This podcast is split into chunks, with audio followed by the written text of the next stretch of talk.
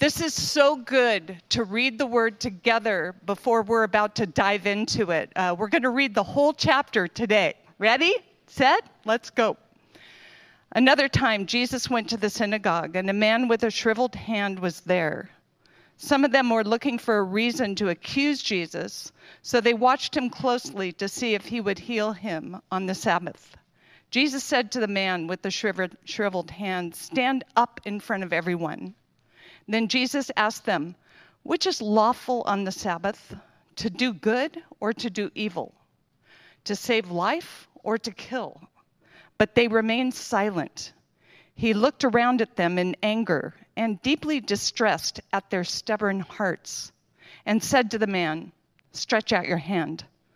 As he stretched it out, his hand was completely restored. Then the Pharisees went out and began to plot at, with the Herodians how they might kill Jesus. Jesus withdrew from his disciples to take a to a lake, and a large crowd from Gal- Galilee followed. When they heard about what he was doing, the people came to him from Judea, Jerusalem, Idumea, and the regions across Jordan around Tyre and Sidon.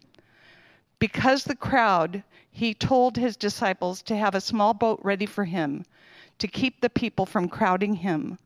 For he had healed many, so that those with diseases were pushing forward to touch him. Whenever the impure spirits saw him, they fell down before him and cried out, You are the Son of God. But he gave them strict orders not to tell others about him. Jesus went up on a mountainside and called to him those he wanted, and they came to him he appointed the twelve that they might be with him, and he might send them out to preach and to have authority to drive out demons. These are the twelve he appointed Simon, to whom he gave the name Peter, James, the son of Zebedee, and his brother John. To them he gave the name Boanerges, which means sons of thunder. thunder. Andrew, Philip, Bartholomew, Matthew, Thomas, James, the son of Alphaeus, Thaddeus, Simon the Zealot, and Judas Iscariot, who betrayed him. Then Jesus entered a house and gave again a crowd gathered, so that he and his disciples were not even able to eat. When his family heard about this, they went out to take charge for him, for they said, He is out of his mind. And the teachers of the law who came down from Jerusalem said, He is possessed by Beelzebul, by the prince of demons. He is driving out demons. So Jesus called them over and began to speak to them in parables. How can Satan drive out Satan? If a kingdom is divided against itself, that kingdom cannot stand. If a house is divided against itself, the house cannot stand. And if Satan opposes himself and is divided, he cannot stand. His end has come. In fact, no one can enter a strong man's house without first tying him up. Then he can plunder the strong man's house. Truly, I tell you, people can be forgiven all their sins and every slander they utter. But whoever blasphemes against the Holy Spirit will never be forgiven, and they are guilty of eternal sin. He said this because they were saying he has an impure spirit. Then Jesus' mother and brothers arrived. Standing outside, they sent someone in to call him. A crowd was sitting around him, and they told him, Your mother and your brothers are outside looking for you. Who are my mother and my brothers? he asked. Then he looked around those seated in a circle around him, and he said, Here are my mother and brothers. Whoever does God's will is my brother, sister, and mothers. You may be seated. Thanks, Debbie. Gosh, Debbie gets the award for winning the most, for reading the most scripture uh, at once. Well done, and well done, you guys. but it's a big chapter. There's a lot going on. It's kind of got everything in it today. It's got the, the appointing of the, of the 12, it's got some controversy about the Sabbath, some family feuding going on. You know, it's got that, that part about the eternal sin. Oh my gosh, we're going to get to it here. And I think that we're going to see through the pages of Scripture today, in the translation uh, by the uh, Eugene Peterson, at, at the end he says, Obedience is thicker than blood. You know that old saying? It's actually a Scottish saying that blood is thicker than water. You've heard that, meaning that, that our, our families, our earthly families, are, are in the end the ones that will remain, even if friends fall away. But there's something that is even thicker than that, something that is thicker than blood. Those with whom we are in covenant community. Um, and, and we're going to get to that in a second. I just have a very short pulpit announcement. I just remembered, praise God. Can I have up on screen the slides about some stuff coming up? In the life of the church, we have this thing every Monday morning. Buzz is opening up the chapel um, and he's having this time of soaking in the Lord together, scripture and song. It's amazing. People have been super blessed. And then we've also been having these monthly meetings, getting together and uh, seeking the Lord for revival. Nothing less than revival will do. And so that's what we're seeking Him for. And in that regard, uh, coming up this week, actually, uh, Movement San Diego on October number one, at the base of Oceanside Pier, you know, there's that amphitheatre. A guy, Josh Garrels, a well known musician, is coming out. There's going to be evangelists there teaching. Uh, it's going to be great. Grab your friends, those who don't know Jesus yet, take them out for dinner, come on down. Uh, please, it's going to be amazing. And then also a month from then, all the churches of North County are getting together for the Encounter Night. Same venue, uh, we're going to be coming together, and God has been doing amazing things. One of the, uh, the guys, he works for the city, I believe, um, but he, he said this. Uh, he's not coming from a Christian faith background, but he said, uh, what was it? He said something about it. It felt like the darkness was fleeing. Think about that, right? gosh. So, anyway, stuff is going on in the life of the church, and uh, please be about it. Why don't we get into the Word of God today? We've got a fair bit to cover. I think we can do it. Lord, thank you for your Word. Thank you for this sermon series, God. I've just been floored again. I just want to follow you again, Jesus. I ask that today, Lord, that you'd be speaking through the words of Scripture, that you'd diminish my voice, you'd amplify your voice. We've come to hear from you, just Jesus. We want to, we want to hear from you, Jesus. So be speaking today. Father, uh, clear our minds, at least my mind. Let my wits, both of them, Lord, be, be used for your purpose. We love you, Jesus, in your name. Amen. So, in a group of this size, there's folks who've got all different backgrounds and understandings of this concept of Sabbath. Some of you are thinking, yep, that's right, have a Sabbath, a day a week of rest. Others are like, what even is that? I mean, it sounds weird. It sounds sort of vaguely religious. I don't know. And so I've had a, a mixed background with it, I guess. Um, uh, way, way back in the day, uh, my family, generations back, were good old Methodists. And there's a story about my great grandfather going as he was courting my great grandmother. He brought around a box of chocolates. And they were sitting there on the porch. And uh, she said, Did you buy these today? It was a Sunday. And he said, Yeah. She got him, she threw him over the fence. because not only, not only was he sinning going out and buying them on that day, but even worse, could there be anything worse? He had caused somebody else to sin on that day by working in the chocolate shop, right? So then, fast forward through the generations, and uh, mum and dad were secular humanists, atheists, and all that before they met the Lord, and they were sort of radically saved into a community that was saturated with grace, just love and kindness and, and the grace of God. And then, so I grew up in that, and then, you know, I was in corporate law where it's all about karate chopping the throat of whoever it is you're going against, and you're working, you know, 150 hours a week. And then I left that and I ended up in ministry, and I took wrongfully that attitude through to ministry. And I remember there was a time, it was early on in the time I was working uh, in ministry, and, and my, my mentor said, I need to see you, and I need you to write down a list of all the things you're doing in a week. Because I was crazy. I'd be like, I wouldn't even stop for lunch. I'd get a can of stew and I'd pull the lid off, you know, those pull can things. I would chug it as I'm doing an email on the phone. I'd run between meetings because you get your fitness in, plus you get there quicker. It's great, you know. And he, he liked the chocolates. He took one look at my thing and threw it over the fence. This is ridiculous. You're going to burn yourself out. Because God has made us to have these natural rhythms of grace. In the creation narratives, uh, God created the earth and then He had a day of rest. It's good for us, it's nourishing for our souls. The trouble comes when we add to it. We add legalism to it. We add human tradition to it. And that's a little bit the setting that we're going to begin with here. Can I have the photo up on screen, friends? It's like of the, uh, the synagogue in Capernaum. And he saw this a few uh, weeks ago in Ryan's just great. Man, I've been so blessed by, by Ryan's uh, bringing of the word lately. I've just been blown away. Um, but you saw this before. Someone was clapping over there. One, yeah, come on. Everyone put around together for Ryan and the wonderful Word of God. It's the Word of God. It's the Word of God. And so this is Capernaum, right? This is a synagogue in Capernaum. And this is where we are again. Another time Jesus went into the synagogue. Except that think about it like this. There was, it wasn't open, of course. It was, it was covered in. And there were lots of nooks and crannies. And that's going to be, that's going to be important for us as we see this.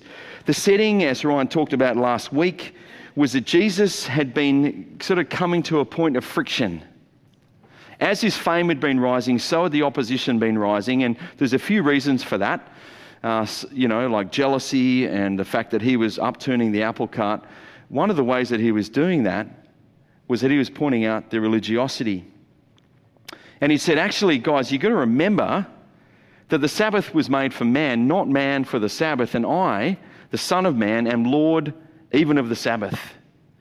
He's employing this ambiguous term, the Son of Man. Throughout Ezekiel, it's used of just a man, but then in Daniel chapter 7, it's used of one who is high and righteous and lifted up. The only one who can stand before the Ancient of Days. And, and the emphasis is on us, on, on who do we think Jesus is. So he uses this ambiguous term, but he says the Son of Man, meaning himself, is Lord of the Sabbath. And here they're in the synagogue, and there was a man with a shriveled hand, a man with a physical disability. And even in our day, there's sometimes where folks like that can feel as outsiders. They are not.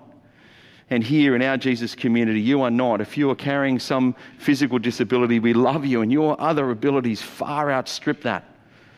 Right? But sometimes that can be the case. This man's here with a shriveled hand, and in that culture, it was a tough thing because not only did it um, often, you know, uh, disenable you from being able to do physical work, and, and typically, you know, agrarian economy, if you could physically do things, then so it had economic, um, you know, distress that it would cause for these folks. But also often there was a social stigma that attached to it as well. And then there was this thing, this sort of overlay on it, where there'd be a spiritual overtone, where there'd be some folks that think, well, they must have sinned, or maybe their parents sinned that the person was born like that. I wonder where this guy was standing. Do you think he was standing behind one of the pillows, uh, pillars in the, in the shadows, just waiting, just, I just got to try and see Jesus. If I could just touch him, maybe. Maybe I'll be healed. This word of his healing is, is spreading. This guy is there quietly hoping, hoping that the Lord will heal him. But I don't think everyone who was there were glad that that guy was there. And I wonder, and what I'm about to ask next, please don't look to the left and to the right. But I wonder who you think, honestly, who, who you think shouldn't be here in church today. Their politics is wonky. How can they even believe that platform and yet call themselves a Christian?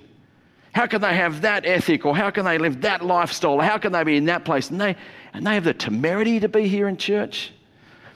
Now, I know none of you guys do that. But sometimes some people somewhere do that. The reality is, if that's our attitude, then really the problem is, is right here. The Jesus community throughout history has been known as radically inclusive, open to all. We're all on a journey, we're all broken. God is healing us. There is nobody who is excluded for, for any reason. It does well to think about. The man's there, and you see in verse 2, some of them were looking for a reason to accuse Jesus. They wanted to accuse him. You notice a little bit it says, So they watched him closely. Now, here's the thing uh, we often look for reasons to accuse Jesus. Something didn't go right, the marriage didn't go like we hoped, the job opportunity, well, that didn't work out. And we have these little things. And I had something even this last week where something came up. I forget what triggered it, but I'm like, yeah, I'm bummed out about that. Why did God do that? Ironically enough, they had the right answer to that. They watched Jesus closely. That's what we ought to do. But what I want to say is this if we have things, resentments, hidden resentments, things that are in our hearts uh, against the Lord, don't leave them there in the dark. Bring them out into the open. God's chest is big enough for our fists to beat off of. I think He loves us enough. He will speak to us through it. You mayn't get the answer. I'm not going to lie. You mayn't get the answer as to why the person died or why the marriage ended. You mayn't get the answer. But I do believe that as you watch Jesus closely, there'll be healing in it. Here, their motivation, though, of course, was impure. They wanted to see what Jesus would do. They were looking for a reason to accuse him because they were jealous of his notoriety. And you notice as they watched him, they watched him closely, closely to see if he would heal on the Sabbath. Not if he could heal, but if he would heal. They knew. Even then, they knew there was something about this guy, that, that he was tapping into a power source that was far beyond their mere religiosity and their mere human traditions. And they watched if he would heal. And what does Jesus do? He says to the man, with the, the physical disability, he says, Come out here. You imagine being that guy. I, I, I think, I don't know, I'm extrapolating, but I think that guy would have preferred to have stayed in the shadows. He's called out in front of everyone. What, that guy's in the synagogue? What I would say is this, friends um, we have a tendency as humans to want to suffer in the dark because we've all got shrivel bits, all of us do. Physically, it might be, emotionally, spiritually, there's all of us do. I certainly do. And my tendency is to want to go deep into a cave and to be there by myself. That's not the way of covenant community. Obedience is thicker than blood. What does obedience look like in that circumstance? To come up for prayer at the end of service. I'm often shocked after just unbelievable words of God that, like, you know, four people dribble up. I'm not telling you off. I'm saying you guys must have everything together way better than I ever could have imagined. It's great.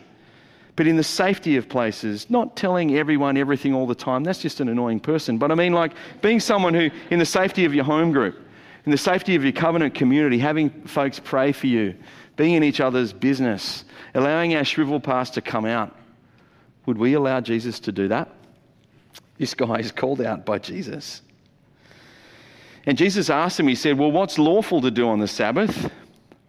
Is it to do good or to do evil? To save life or to kill? What is it? Now, according to the, the Mishnah Shabbat, like the, the human tradition that had been added to the Word of God, the, the rabbis, especially the conservative ones, of which the Pharisees were a part, said there is only one, really one excuse on the Sabbath to not have Sabbath rest, and that is someone's life is in immediate and imminent danger.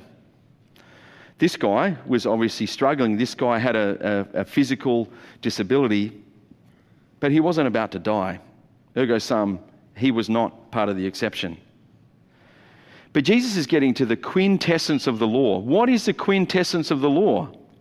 It's that people would get to know the Lord, people would be nourished by having a Sabbath. And He is Lord of the Sabbath. What do they do?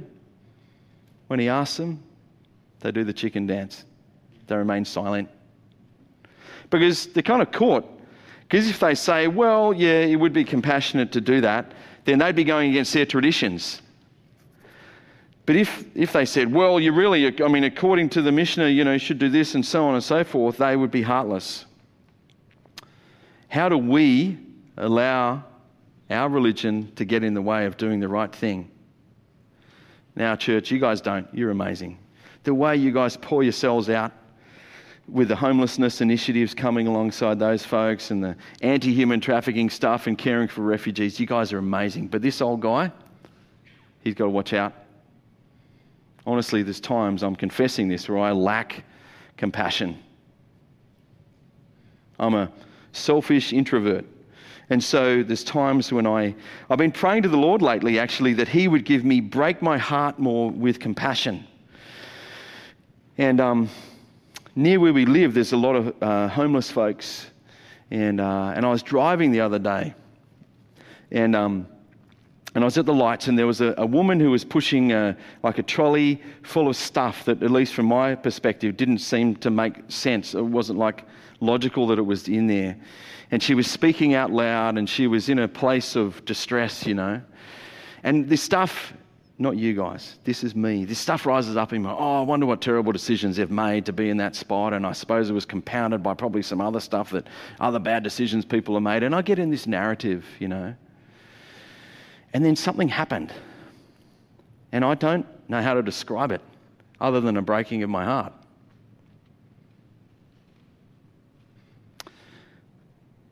But I started to think about what would what could have happened in someone's life that they end up in that place.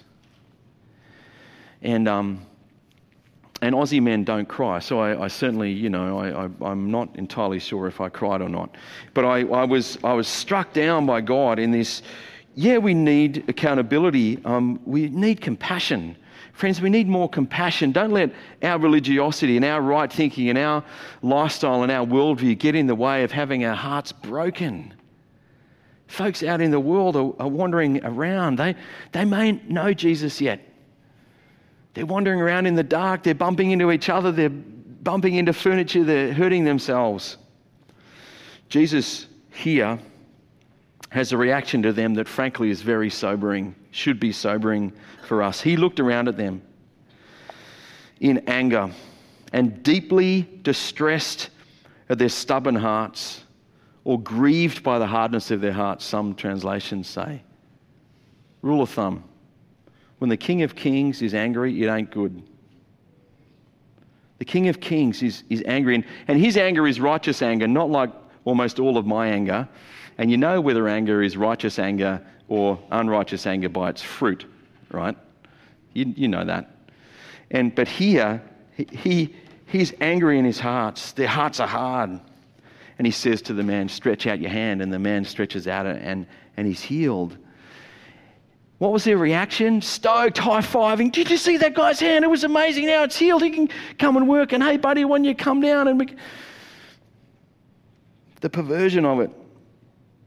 Then the Pharisees went out and began to plot with the Herodians how they might kill Jesus. This, these unholy bedfellows of the Pharisees and the Herodians, the keepers of the law and the fundamentalists and, you know, the, the good Bible thumpers over here. And then those who were into the, you know, political ascendancy and using the Machiavellian means to get power and whatever we talked about it a, a few weeks ago, they, they became united.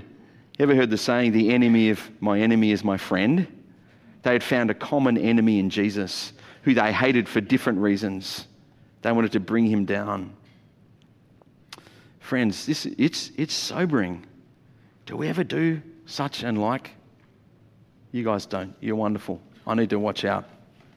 What happens here? Jesus withdraws. Can I have the photo up, friends, of the, the boat?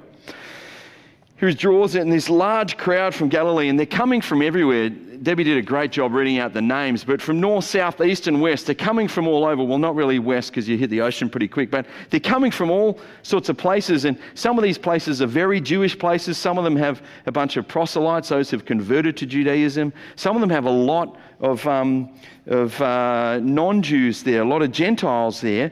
The point is this that the Jesus fame is spreading. It's like a wildfire. This guy teaches with authority. This guy, he heals folks. It's amazing what's going on. And he, and he asked his disciples to get a boat so that he could speak to the crowd out of the boat. But what I want to focus on is the kind of the air of desperation down in verse 10. For he, he healed many so that those with diseases were, were pushing forward to touch him. Of course they were. They're desperate. They don't care what it looks like. They want to move forward and press in to touch him. Whenever the impure spirits saw him, they fell down before him and cried out, You are the Son of God. And he silences that. Don't you wonder why? Theologians talk about this thing called the Messianic secret, which has some truth at least in it. That, that Jesus held off letting people know who he was until close to the end. Um, when he was on the cross, actually, a centurion who saw the way that Jesus died on the cross said exactly the same thing Surely this is the Son of God. But mostly he didn't let them speak. Here, at least, I can think for two reasons why not. Firstly, it wasn't the right time. All these people, he was a pincushion for their hopes. They had these hopes that he would do this and this and this. But that wasn't why he was here on earth. Obedience is thicker than blood. What was Jesus' obedience? Well, certainly to heal some folks, but even those folks eventually would die. Certainly to cast demons out of some folks, but those folks also eventually would have to stand before a God of perfect love with their sin. Now, if you've been dragged here by a friend who I bet you loves you, but you're not into the whole Jesus thing, this little 20 seconds, this is for you. Then you can ignore me for the rest. The reason Jesus came was to be the sacrifice for our sins. He was born into earth, God in the flesh, incarnate, or the joke, incarne asada. He was Jesus, was God in the flesh here on earth with meat on, God with meat on. And he lived this, this life without sin. His closest mate said there was no sin in this guy, not ever, not even once. Because of that, he's the only person ever who could be our substitute on the cross. On the cross, he took our sin, he took our shame, he took the awful things you've done, the awful things that have been done to you, and he finished with them once and forever. He said, Tetelestai, it is finished, it is finally paid for. There is nothing more to pay for. You do not have to pay the price for that stuff. He took our sin, He gave us His righteousness. They call it the great exchange. That's one of the reasons, I think, why Jesus said, No, no, no, you don't get to say that. And another reason, I think, is just frankly, because I don't know, the witness of demons, ah, kind of shaky ground. I don't know about that. But what I would like to point out is that the demons knew. They know who he is. Like it says in James, well, you reckon, you know, that, uh, that there's one God? Well, that's good. But even the demons believe that as they shudder about it. My, my point is this that, that just because you know about Jesus, well, the demons know that. Just even because you know Jesus, they, they knew who he was. It's following Jesus. It's not just knowing about him, it's not just knowing him, it's following him, like Ryan's great sermon from a couple of weeks ago. That's what makes the difference. Here, be quiet. And then there's a gear change. Before this was what's called the early Galilean ministry, where Jesus is doing these amazing things, and, and those who are following him, he's like, Watch me do this. From here on, the gear change happens to what's called the later Galilean ministry, where he is, he is saying, Come with me and see me do these things, that in turn you may do them. That's where it's going to go. And that's where uh, maybe two or three gears down the line, it ends up at us. But here he, he points to 12 um, that they might be with him, that he might send them out, and that they might have authority. Friends, can I have up on screen? It's like a, a thing with lots of circles on it. Um, yeah, here we go. Perfect. So I just want to um, briefly park on this and talk about the kind of relational dynamics that were going on for Jesus and in turn us, right? So there was the crowds, there was many thousands who were seeing him, and its breadth and reach right? You can see what's going on. Then, then in, in Luke 10, it talks about him commissioning 72 to go out. Uh, there, Jesus had more disciples than just these guys. There was 80, 90, 100 disciples. We don't know, some of whom we won't ever know the names of. But even through Scripture, others, Joseph Barsabbas, Clopas, Matthias, Susanna, Joanna, Mary Magdalene, women, yes, yea, verily, there were women in Jesus' disciples, right? And at, at, a certain point in the ministry, he sends them out to do his work. But within that, there was a, a tighter bunch. The bunch who is mentioned here, the 12, the 12 apostles. And you notice there's a real intimacy with him. He's got nicknames for some of them Peter the Rock, you know, later went on to some movie fame in Hollywood. And there was, you know, uh, James and John, the sons of thunder. And some people, you know, Boanerges, some people think that that was because of they were like bold nature, maybe. I think it was because there was a bunch of guys out camping and they had bad flatulence. But either way, there's other names here. There's Thaddeus, there's Simon the Zealot, there's all these, and there's, you know, Thomas Didymus, Thomas the twin. It's indicative, what I'm saying is indicative of tightness of relationship. Same as in Australia, it's the same here. There's this tightness of relationship and nicknames that come out of it. By the way, uh, I did my uh, US citizenship exam last week. And uh, yeah, well, thank you. Uh, you're assuming I passed. Thank you. And uh, as it turns out, I did. So, so some of you were praying I would, some of you were praying I wouldn't. Um, but there were more praying that I would than wouldn't. But my, my concern right now is that my wife hasn't done it yet because we had to juggle the kids. So she's doing it next week. So right now, I'm concerned that I might be cohabiting with the enemy. Um, but I don't know why I'm going there. Anyway, so there's this tightness, there's this friendship, there's this is going on, and, and there's the 12. But then there was the core within it, right? You know that, that, um, that in all of the lists throughout the Gospels, which are the biographies written about Jesus Matthew, Mark, Luke, and John, and also in Acts about the apostles later on, but, but Peter and James and John are always mentioned first. And they're like Jesus' tight tightest of tight sort of guys. He takes them up to this place called the Mountain of Transfiguration, where um, you know God the Father appeared, and and also in Gethsemane the night before he's uh, crucified. Um, they are there. They're these ones who are right there with him. So you see, this, see that there's, breadth, there's, there's depth and impact at that point. This is the nature of Jesus' relationships. And this is just my scribblings, right? Can I have the next slide? Because I think um, it, it talks about us. What are our circles of relationship? What would it look like for us to have obedience that is thicker than blood? Well, okay, and I've used all C's, you probably noticed, because if you can't preach in C's, then you probably ain't preaching, right? But um, with key points. But, and I cheated, because coffin, I mean pallbearers. Who are your pallbearers? Who are the six people? Have you thought about it? Who are going to be carrying your coffin? Like, who are your tightest of tight mates? Or maybe in a positive sense, if you're married, have kids, um, who do you get to invite onto your table? Because you know you're paying for the party for all these strangers you don't know. And but but who are the ones who you're going to have fun with on that day, right? Who is that? Some of us are really strong on different of these, but I'm going to get to the point to challenge us to grow in each of these.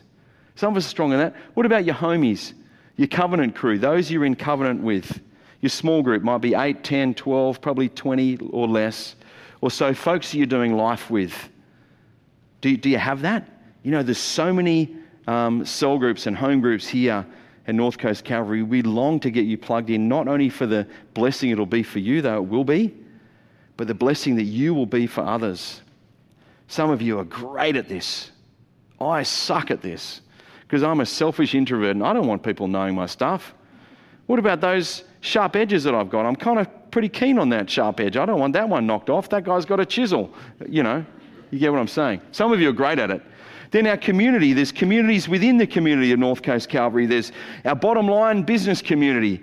There's the Christian surfers guys. There's the guys who go away camping. There's, there's all sorts of, and is there 80, 100, 150? I don't know, but folks, you know everyone. Because the truth is that there's some folks here who I'm looking at, and I actually don't know your name. We might, I might have said hello to you. If not, please um, come on up. But in a, in a group of this size, let alone online and our, the other parts on campus, we can't know everybody. But there's folks where we are known, where we are kind of in cahoots together. And then there's the big times when we come together. It's not bad. Small churches are not bad or good. Some are good and bad. Big churches are not bad or good. We're kind of middleweight. But where we get to come together to collaborate and to celebrate, to celebrate what God's doing through His Word, to collaborate on things. Like on us caring for refugees in the Middle East, in a small group, you're like your cell group, your home group, it would be really hard to do that well. Yet as a church, we can do that. We can make a, a, big impact. And we also get to come together to celebrate. So, do you see where I'm going? There's different dynamics, and it's not legalistic, but, but at which point of those do you need to augment? At which point of those are you thinking about? Here, you'll notice that Jesus appointed 12 that they might what? they might be with him. Intimacy. Discipleship is about the who, it's not about the what. Primarily, it's about the who, the people doing life with each other, being in each other's stuff, knowing each other in and out. That why? That he might send them out. It's chiefly missional. The point of it is, Mark Foreman often says, we don't just say yep to Jesus and then boink up to heaven. No, no, no, we're here on earth because we're here to live radically missionally, to pour ourselves out for the world around us who is in dire need. And, and he also gives them authority to cast out demons in, in the Matthew parallel. It says also to heal the sick, also even to raise the dead, but we're given God's authority to do it. Now, you'll notice down, uh, and then it goes through the, the, uh, the apostles and so on for another time. But then the family come to Jesus. And, and these guys, uh, it's actually a sandwich. You'll notice that it talks about the family, then it's got the part about the Pharisees, and then the really odd part about the Holy Spirit blaspheming, and we're going to get to that. And then the family appears again. Mark often does this sandwiching, right? But here, the, the, the issues with Jesus' family are introduced. They think he's gone a little bit bonkers. He can't even eat. He's in this house. They can't even do it. Imagine, you know, Mary Magdalene. I think of her like a New York Jewish mother. He's not even eating right, you know. And uh, he's stuck in there and, and so on and so forth. And they come, what is it, 25 miles or so down from Nazareth to rescue him. The literal translation is those who belonged to him or who he belonged to. His people, my grandfather would have used to say on the farm. They're his people. They've come to grab him because he's lost his mind those who were closest to him. What a difference a resurrection makes, right? Because later on, James, who wrote the book of James, and, and Jude, who wrote the book of, of Jude, uh, Jesus' brothers or half brothers through Mary. And so they come to follow him, but here they think he's bonkers. But at this point, let's go and let's talk about for a brief second, let's talk about those who also came to get him. And these guys came down from Jerusalem, maybe 80 miles away, four or five days walking across dusty roads. These are the honchos, right? The poobahs from Jerusalem who have come. We are going to squash this little upstart from Galilee. I mean, it's the boondocks. It's not even somewhere important, it's the middle of nowhere and this guy coming, he's not even trained under a rabbi. Who is this person? And they come, and, and you see, they say to him that he's possessed by Beelzebul. Now, as a little sideways note on this, uh, that, that name doesn't appear in outside Jewish literature. But most theologians think that it's, it's, a, it's a play on words. Can I have that photo up? It's like a really revolting looking photo of like a fly. I don't know how else to describe it. Okay. There was this um, 18th and 19th century French guy um, called Jacques Collins de Plancy, and he um, actually he was an occultist and a demonologist. Yeah, it's a thing. And um, Anyway, actually, later on, he got radically saved by Jesus. Cool story for another time. But he did this thing. He, he, he wrote a demonology talking about all the different demons and the hierarchies and stuff. A lot of it is, I don't know, um, maybe it's true, maybe it's not. We just don't know. But this is his depiction of Beelzebub or Beelzebul. It's a transliteration uh, from, from the Hebrew out of, I think it's 2 Kings chapter 1, of the, the king of Ekron, which was uh, Baal Zebub right? Anyway, but, the, but it became this meaning, depending on how you said it, it could be like a real sort of snarky comment about Satan, a real snarky name for Satan. Because whilst Baal-zebul, sometimes used, depending on how you say it, means king of the house, Baal-zebub, depending on how you say it, can mean Lord of the Flies. You know, like the book? Lord of the Flies. Or, or R.C. Sproul says Lord of the Dunghill. The Prince of Pooh. That's who Satan is. They say, hey, by the Prince of Pooh, this guy's driving out the demons. And Jesus calls them over to him and he rebukes them good and hard, gives them short shrift. He says, This is stupid for two reasons. One, why would Satan drive out demons? Just doesn't make sense. Even on prima facie, on the face of it, what you're saying is just ridiculous. He openly, he openly goes toe to toe Ryan said last week there was a, a reckoning. This is, this is it, going toe to toe with the authorities. I mean, they're, the, they're the scholars of the land. He immediately says, That is just so stupid. Why would he do that? A kingdom divided will fall. A house against itself, it's not going to work. And then, and then he goes into this parable about the strong man. And he, and he says, You know, you can't come and steal from a strong man. What you need to do is you need to go in and you need to zip time to something he never uses, like his Peloton. And, you know, because during, during COVID you used it, but now, I mean, it's just sitting there. And, um, and then, and at that point, then you can go and you can rummage through his drawers and you can, uh, you know, undo his plasma screen TV. It's a parable by contrast because, of course, Jesus is not a thief. But Jesus is saying the implication is, I am that strong man. Satan has power. He, he does. And friends, uh, if you're freaked out about the demon stuff, just wait till we get to chapter 5. uh, also, it's okay because Jesus is stronger. Satan has power. Jesus is stronger. Jesus can overcome as much as, as uh, we are out of our league spiritually, and we are. Friends, it's okay. In Christ, we are protected. In Christ, we shall prevail. Okay, but, but Jesus is saying, I am stronger than the strong man, is what he says. And then there's that part about blaspheming the Holy Spirit. And a lot of ink has been spilt on this. I have a pretty um, simple interpretation of this. Well, I don't know, simple is the right word, but it's not complicated. Let me. Here, Jesus said this because they had been saying that he was full of evil spirits, right? I think it's misascribing to Satan that which God is doing. Doing it persistently, doing it insistently across a long time. If you die with that belief, then before the Lord, um, that's, that's it. That's the eternal sin. Now, people have got different opinions on that. You're welcome to go and read them. But I think it's more simple than people make out. And I certainly want to say this.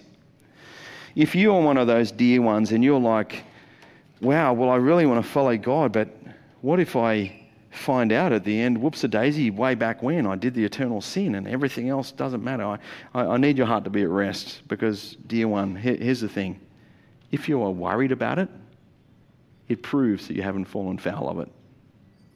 It's only the arrogant ones, the ones who think that we get to decide what God can do. And we get to determine, well, no, Satan's done that healing, and oh, well, that word's that's that's from like it's only it's only the arrogant ones who need to watch out. But if you're worried about it, be at rest. There's a whole lot of stuff we could talk about there, but on time, we don't have time. So I want to get to this final part, which is about the family feud. The family feud that goes on the parents come down and they're like, he's gone bonkers and we need to rescue him from himself.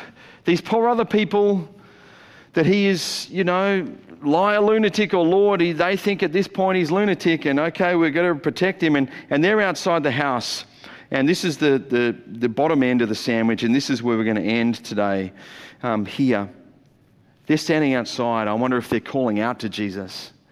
And, uh, and the guys say, Hey, hey, Jesus, your, your Mars here and your bros, you know, do you got to go out and kowtow and, you know, eat the Reuben sandwich they've got you or, or whatever? And, um, and he looks around at them. He says, Who are my mother and my brothers? He asked. And he, he looked at those seated in the circle around him. So it's a, that he's sitting there and he's talking with them, sharing deeply. He says, Here are my mother and brothers. Whoever does God, God's will is my mother and brother and and sisters. And that's where Peterson translates it. Obedience is thicker than blood. And I want to say this I want to invite the friends to come back out here, the worship leaders. And by the way, they're not a band. I've heard some people call that. It's not the band. These guys are leading us in worship as we worship. And this is not a stage, and I'm not a, you know, I'm just uh, a guy who's sharing from the Word of God together. We're all in this together. That was my point.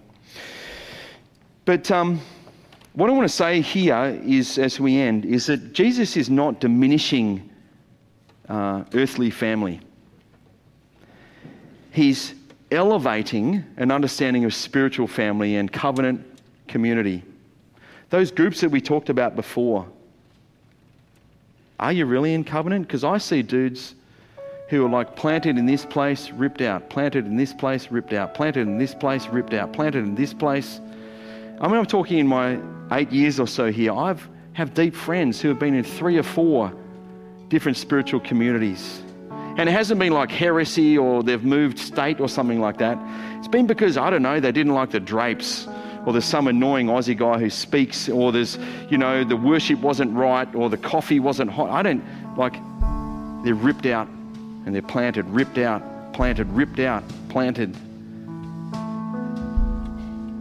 And friends, uh, we will not bear fruit like we should if that's us. So, what would it take for us to go deeper? Obedience that's thicker than blood. On the cross, Jesus said to John, He said, John, this is Mary. Mary, this is Jesus. This is your brother. This is your, rather, your son, and this is your mother. He said he cared for his mama on the cross. He wasn't diminishing earthly family, he was increasing, elevating an understanding of covenant community. And friends, let's all rise to our feet here as we all worship together here. Um, I, I want to, um, you know, we've got a house full of folks at the moment. We've got some friends from Iran who are staying, who who were um, fleeing persecution. We've got um, a Christian surfers guy staying here, came back from YWAM. We've got another Christian surfers guy who came back fleeing the persecution of bad surf in Florida, and um, and uh, and one of the guys last night, uh, night before we were sitting and he said, You know, sometimes in church, as a single person, you can feel like an outsider. Um, and I just want to explicitly speak against that. Because a, um, sometimes an unchallenged lie can feel like a truth by assumption. I, I want to explicitly say if you are pre married or post married, or maybe that's not God's uh, will for you and you're fine with that to not ever be married, you are vital to this church. You are valuable and loved here in this church. And families, let's do a better job of incorporating others. And forgive me, friends, if I've um, you know, said um, analogies that too often are around family and things. We love you, single folks. We love you and we celebrate you. And the other thing, yeah, yeah, good clap, yeah. And the other thing that I wanted to say, as we sing this song here together as we end, let it not be that, that we are going to hide our junk behind the pillars. Let us come out and get prayer. In our small groups this week, let's get prayer. As we're hanging out with our friends, let's get prayer. Because there is something that is amazing when God's people covenant together in true community. And this last week, we had some friends who lost a baby. It was just hard to describe the devastation, you know. And my wife and I were praying with them, and um, and she said this thing, and I, as as we're ending here, and as these guys are leading us as we all worship together, I want us to think about this. This this this woman said, you know, if this had happened a year ago, I would have shut up shop and run back to my my earthly family. She said, but here I'm cared for. I'm known. There's folks who are weeping with me, folks who are cooking us dinner and stuff like that. There's a power, friends, in covenant community. I think we're uh, on the precipice of it. I'm not, we're not even into it yet. I think it's untapped. So as we sing this song, purpose in your hearts, ask the Lord, what is one of those layers that, that you want to grow me in, Lord? What's it going to take? What sacrifice is it going to take? Just follow Jesus. He's the waymaker. He's the light in the darkness. He's the one who will take us to that place if we honestly come to Him and ask, What are you doing in me? What are you doing here, individually and com- collectively, communally? What are, you, what are you doing in me, God? Let me pray a blessing. Then I'd ask a favor. We've gone a little long. If you've got kiddos to just scuttle out and grab the little munchkins, all right, that'd be great, and I won't be in trouble with kids' ministry. But as we end here, Lord, I thank you for the life that is here in this Jesus community. Be working on all of our hearts, my hearts, and these dear hearts here, Lord, revealing to us places that we need to go deeper, Lord. Depth and impact, Lord Jesus. The lives of a few. Father, show us how to be doing that better. Break down the walls of individualism, the things that hold us back, our proclivities, God um, you know, social things, embarrassments, Lord. let us live out prophetically what it means to be your covenant community. Lord, let us understand that obedience in you is thicker than blood. Bless us this week as we go forth and as we be your missionary people together. In Jesus' name, amen.